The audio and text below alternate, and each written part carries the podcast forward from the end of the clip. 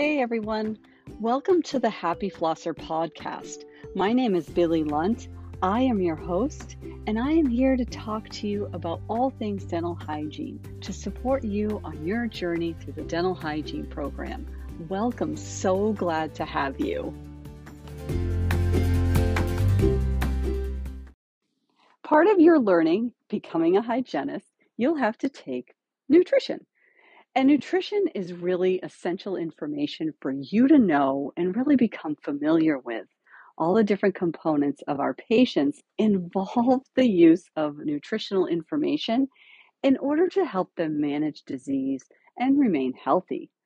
We are skilled to provide nutritional counseling for our patients, but our patients lean on us to really help understand the digestive processes and how what they eat when they eat and how they eat impacts periodontal disease and their caries risk.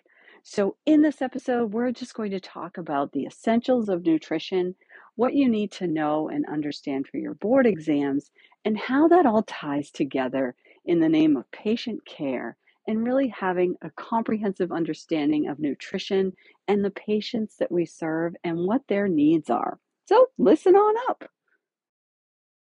Are you looking for study sheets? I've created study sheets that cover the content of this episode. If you're interested or that's something that's going to help you on your learning journey, you can click the link listed right in the description of these show notes. Happy studying! What I really liked about taking nutrition as a dental hygiene student was that the first person that I had to do nutritional counseling on was myself. I did a three day food diary and really got to understand or increase my level of awareness of the types of foods that I was eating, how often I was eating, and what I was eating, and how that impacted or played a role in not only my well being as a whole, but my dentition. How did that impact my caries risk or the health of my periodontium?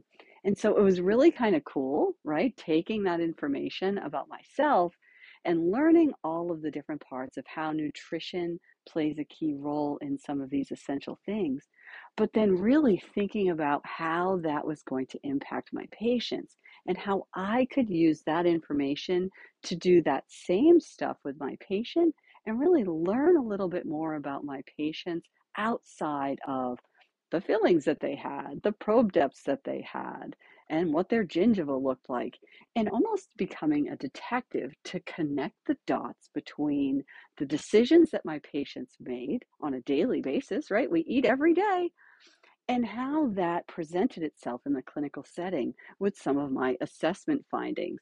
So I really got involved when I took nutrition, I really got involved in finally connecting the dots on some of the things that we do as providers really help our patients manage the disease process. So, as a hygienist, you'll need to know all the nutrients, right? There's six classes of nutrients, and all nutrients are are substances that are provided from food and they're used by the body to help us repair, to grow, and to maintain our health. We have vitamins, minerals, water, carbohydrates, lipids, and proteins. Those are our six nutrients that we use. And as a hygiene student, you have to learn these different six groups in order to really, number one, understand how you are going to work with every patient that you serve. And number two, answer those really challenging case study and board questions that come your way.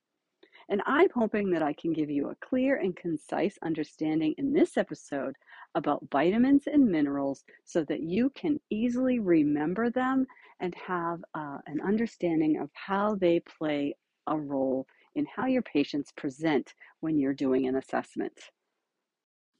Starting with vitamins, there's two main types of vitamins. We have fat soluble vitamins and water soluble vitamins. Now, the fat soluble vitamins are able to be absorbed in fat, and they include vitamin A, vitamin K, vitamin D, and vitamin E. And these vitamins can be stored in both the liver and the fatty tissue of the body. So here's a little rhyme that helped me when I was in hygiene school to help you remember which vitamins are the fat soluble vitamins. So dake rhymes with cake. What you eat too much cake, it will make you fat. Those are the fat soluble vitamins. D A K E, dake. Those are your four fat soluble vitamins that can be stored in the liver and fatty tissue. So if you eat too much cake, you'll get fat. Fat soluble vitamins are D A K E. Now, the functions of each of these vitamins, starting with D, it helps with bone health and with calcium and phosphorus. And it functions to assist with a strong system, vitamin system, to help the body absorb calcium, which we know is essential in all the function of the body. A deficiency of vitamin D would present itself as rickets. Vitamin A helps us with vision, bone health, and proper immune function. A deficiency in vitamin A would be night blindness and the stunting of bone growth. Vitamin K helps with blood coagulation, bone health. A deficiency in vitamin K would result in hemorrhaging. Vitamin E functions as an antioxidant and stimulates the immune system, an important function related to periodontal disease. So DAKE, D A K E, are the fat soluble vitamins. Consider how each of these fat soluble vitamins function in the body. As a dental hygienist, how do each of these vitamins contribute to the health of your patient? Think about the immune system and periodontal disease. These vitamins each play a role in immune system support and function. So, where do we get these vitamins? So, sources of vitamin D come from fatty fish, the sun, and fortified foods. Sources of vitamin A come from the retinols from animals, dairy products, yellow and orange veggies, and fruits. Sources of vitamin D come from green leafy vegetables, soybean oil, and canola oil. Sources of vitamin E come from veggies and seed oils, as well as green leafy vegetables. Next, let's talk about water soluble vitamins.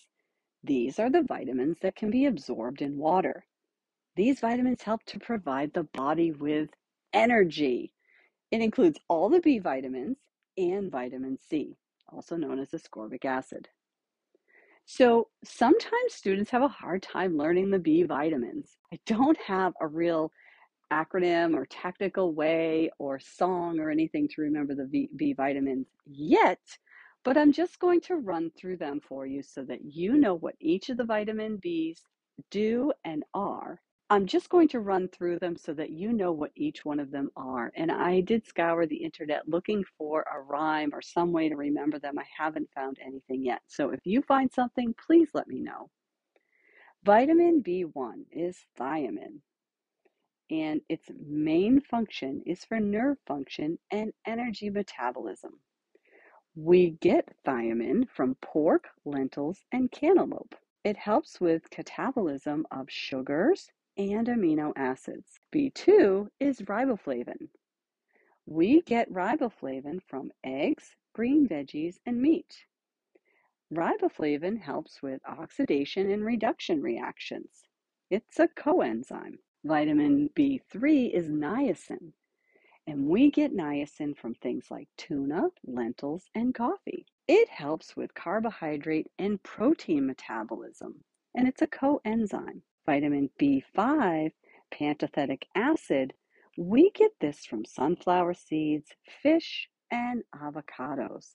And it helps with energy metabolism and is also a coenzyme. Vitamin B6, pyridoxine, we get pyridoxine from turkey, salmon, bananas, pistachios, and beans.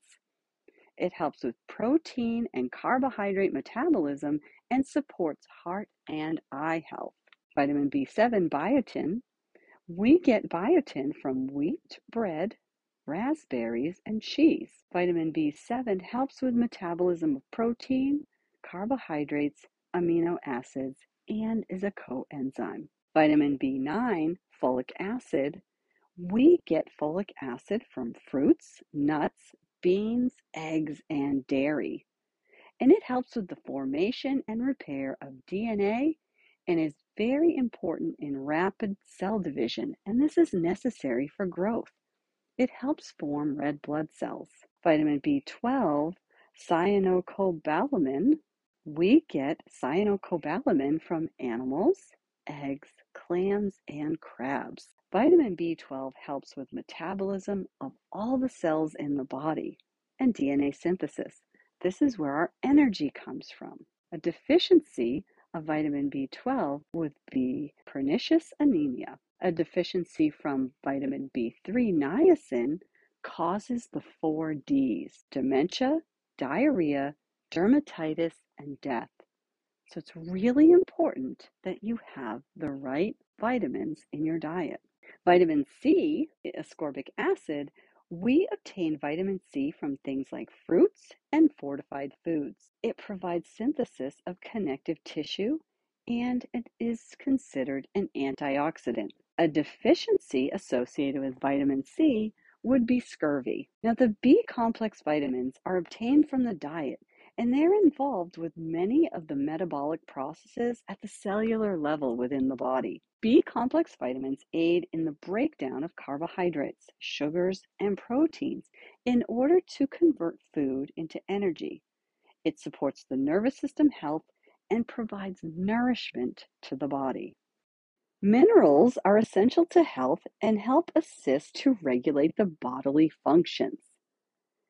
Minerals like calcium, phosphorus, sodium, potassium, sulfur, magnesium, chloride, and iron.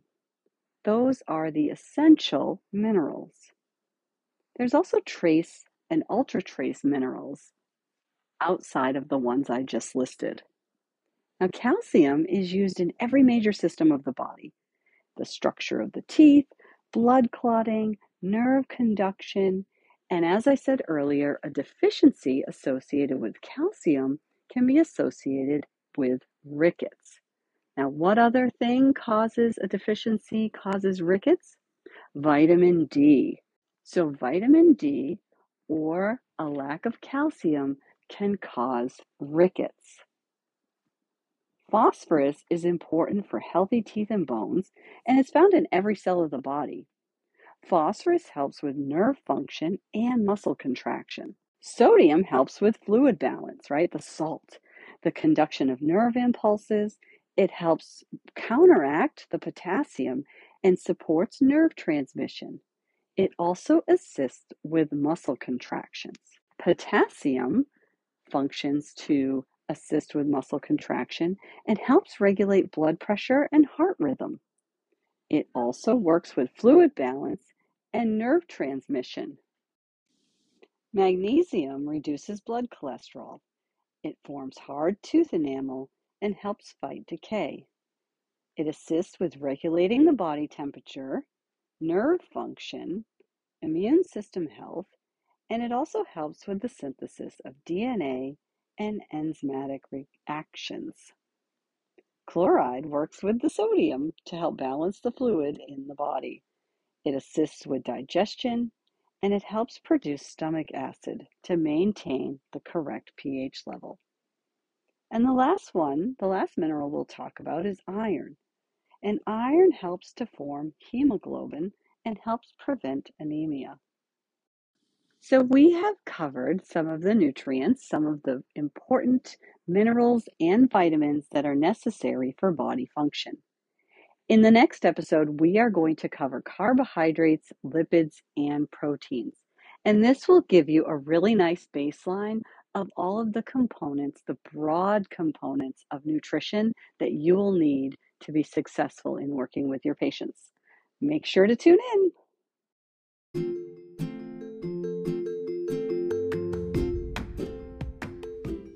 I would invite you to send me any questions that you need answered. Questions come up when you listen to this podcast. I have a link in the show notes, and I'd be happy to answer any questions that you have. Also, I would appreciate a review if you have time to leave one. Thank you so much.